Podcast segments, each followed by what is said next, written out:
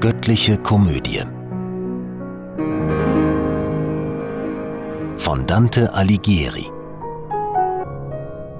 Heute gelesen von Daniel Torwesten. Fegefeuer. 25. Gesang.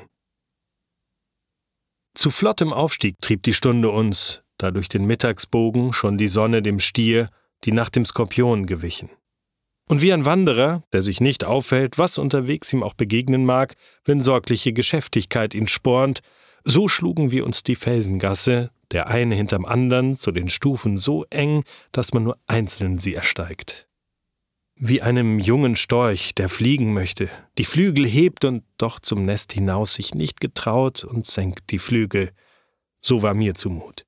Ich flackerte vor Lust und scheu zu fragen und benahm ich gar wie einer, der das Wort ergreifen will. Mein trauter Vater, trotz der Hast des Aufstiegs, vergaß mich nicht und sprach Schieß los den Bogen, hast ihn gespannt bis an des Pfeiles Eisen. Da öffnet ich getrost den Mund und sprach Wie kommt es, dass man mager werden kann, wo doch nach Nahrung kein Bedarf besteht? Wenn ich auf Maleager dich verwiese, der mit dem Brand des Holzscheids sich verzehrt, so schien der Fall dir, sprach er, nicht so schroff. Bedenkst du, wie dein Spiegelbild sich regt, wenn du dich selber regst mit gleichem Ruck? Dann mildert sich dir wohl die Schwierigkeit. Um aber ganz dir deinen Wunsch zu stillen, ist Statius da. Ihn rufe ich an und bitte, dass er des Zweifels Wunde dir behandle. Wenn ich die Schau in Ewiges ihm enthülle, versetzte Statius, da du doch da bist. Sei's mir verziehen, ich kann dir nichts verweigern.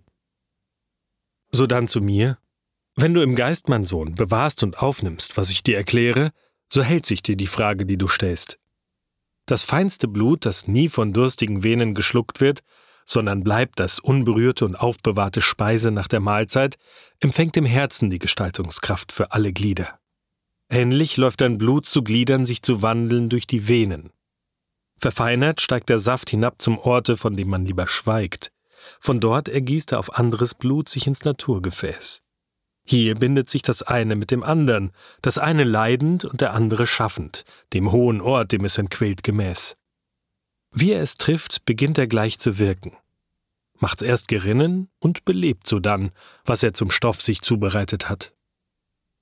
So wird die tätige Kraft zu einer Seele, verschieden von der Pflanzenseele nur, weil sie nicht bleibt wie die und weiterstrebt. Dann macht sie, dass sie sich bewegt und fühlt dem Seeschwamm gleich. Dann sucht sie Fähigkeiten aus ihrem Keime wirkend auszubilden. Und jetzt entfaltet sich, mein Sohn, jetzt dehnt sich der Trieb, der aus dem Herzen des Erzeugers hervortritt, wo Natur die Gliederung plant. Wie er vom Tier jedoch zum Menschen kommt, erkennst du jetzt noch nicht. An diesem Punkte verirrte sich ein Weiserer als du und lehrte, dass der mögliche Verstand von unserer Seele abgeschieden sei, da kein Organ für ihn zu sehen war. Erschließ der Wahrheit, die nun kommt, dein Herz und wisse, dass, sobald das Hirn im Fötus die rechte Gliederung vollendet hat, der Allbeweger freudig über diese geglückten Künste der Natur sich beugt und neuen, kraftgeladenen Geist hineinhaucht, der alles Lebenstätige in seine Substanz hereinzieht, zu seelischer Einheit, die lebt und fühlt und zu sich selbst sich wendet. Auf dass dich diese Lehre weniger wundere schau, wie zu Wein die Sonnenhitze wird, wenn sie dem Saft der Rebe sich vermählt. Und hat die Parze keinen Faden mehr? Dann löst die Seele sich vom Fleisch und nimmt ihr menschlich und ihr göttlich Erbteil mit. Die niederen Kräfte alle zwar gehemmt, Gedächtnis, Wille und Vernunft jedoch zu schärferer Tätigkeit bereit als je. Ohn Aufenthalt von sich aus, wunderbar, fällt sie an eines dieser Ufer, wo sie ihren Zukunftsweg zuerst erkennt. Kaum ist sie hier an ihren Ort gebannt, so strahlt sie rings mit ihrer Bildungskraft in Maß und Richtung ihrer früheren Glieder. Und wie die Luft, wenn Regen sie durchfeuchtet und sich ein Lichtstrahl spiegelnd in ihr bricht, verschiedenfarbig aufgeschmückt erscheint, so strömet hier die Luftumgebung ein in Form, die von der festgebannten Seele ihr kraftvoll eingeprägt lebendig wird. Und gleich dem Flämmchen, das dem Feuerstoffe, wohin er wandelt, immer wieder nachgeht, so folgt dem Geiste seine neue Form. Weil so die Seele scheinbar werden kann, nennt man sie Schatten. Sie vermag auch nun sich jeden Sinn zu bilden, selbst das Auge. So sprechen wir, so lachen wir und lassen die Tränen fließen und die Seufzer wehen. Du hast's ja merken können auf dem Berg. Und je nachdem uns Wunsch und Leidenschaft ergreift, gestaltet unser Schatte sich. Daher die Magerkeit auch, die dich wundert. Zum letzten Rang der Qualen waren wir emporgestiegen, wandten uns zur Rechten und neue Sorge machte uns zu schaffen. Hier schießen Flammen aus der Bergwand vor, vom Sims geht Windeswehen nach oben aus und treibt die Flamme weg vom Rand zu Berge. Wir mussten darum auf der offenen Seite hintereinander gehen. Ich fürchtete das Feuer hier und dort den Sturz ins Leere. Mein Führer sprach, hier muss man seine Blicke gar streng im Zügel halten, denn es könnte ein klein Versehen schon zum Fehltritt werden. O Vater höchster Gütigkeit, so hörte ich den Hymnus singen in dem großen Feuer, und hinzuschauen fühlte ich heißen Drang. Und Geister sah ich durch die Flammen wandeln. Auf ihre und auf meine Schritte achtend, verteilte ich von Zeit zu Zeit die Blicke. Nachdem der Schluss des Liedes verklungen war, mit lauter Stimme riefen sie Ich weiß von keinem Mann, und leist das Lied von neuem und sangen's durch. Dann riefen sie, im Walde hält sich Diana und verjagt Helike, weil sie das Gift der Venus schon verspürt. Dann wieder sangen sie, dann riefen sie die Frauen und die Männer aus, die keusch wie Zucht und Ehe es verlangt sich hielten.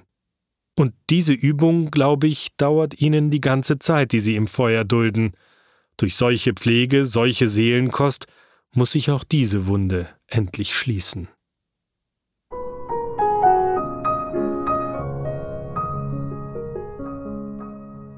26. Gesang.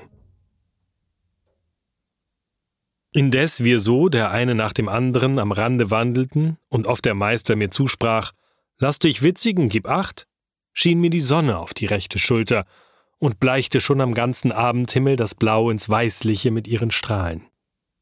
Mein Schatten ließ das Flammenrot der Sonne noch glühender scheinen.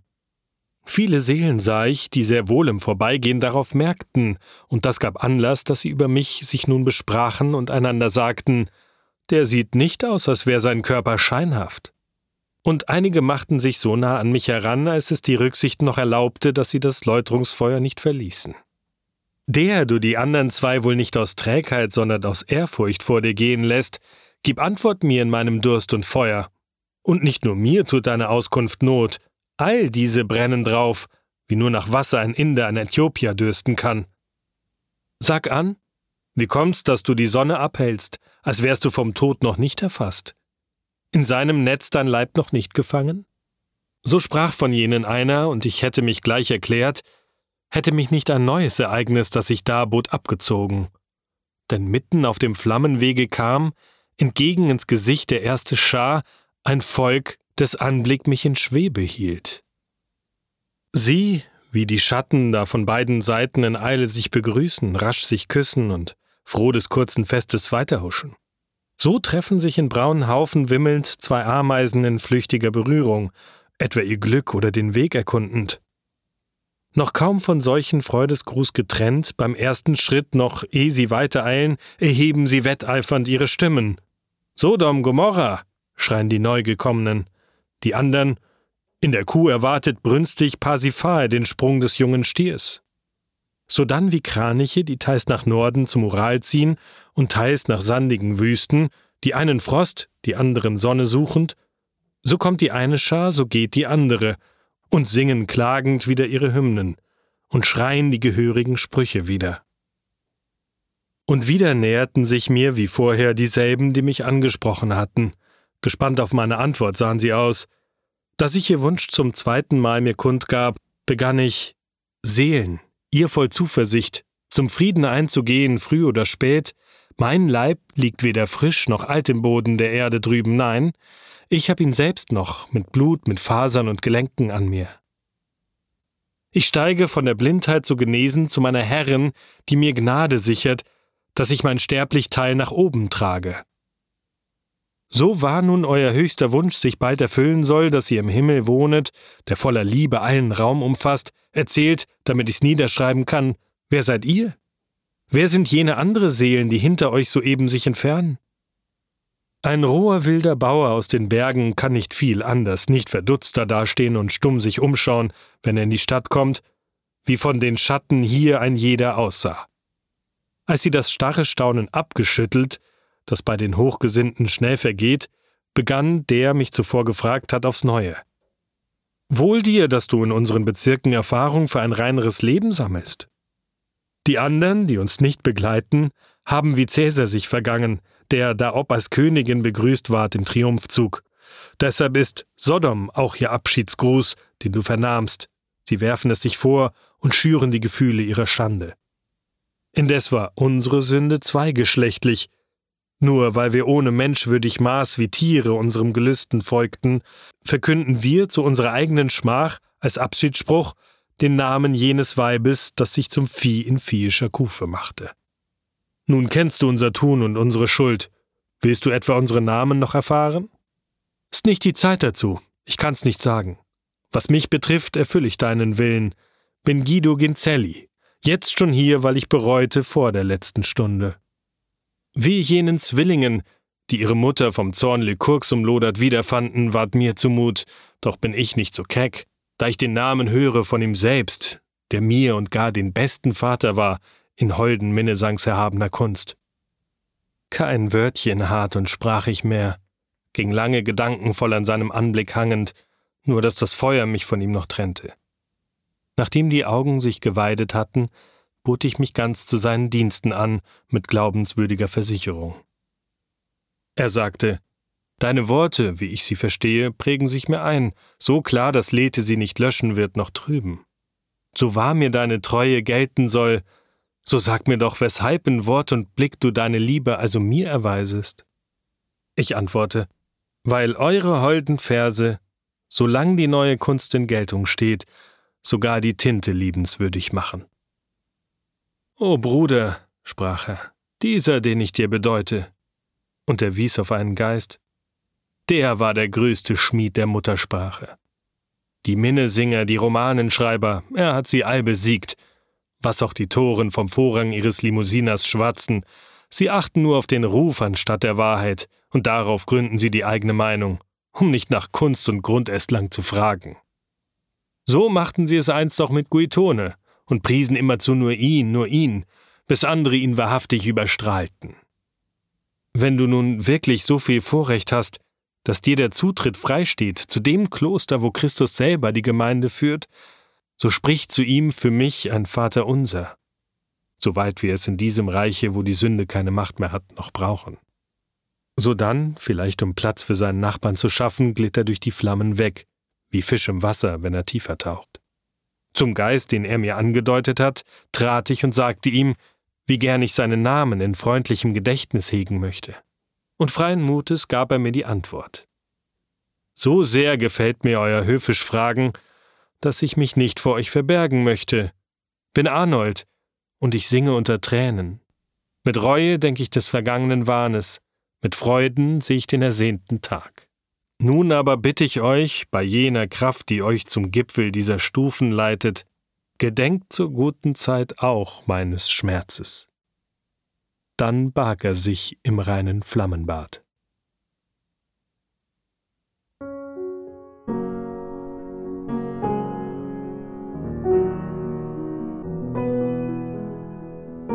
Diese Hörreihe unterstützt die Initiative Solidarität stimmt e.V. Kollegial produziert von Sprecherinnen und Sprechern und 48 Hearts Productions.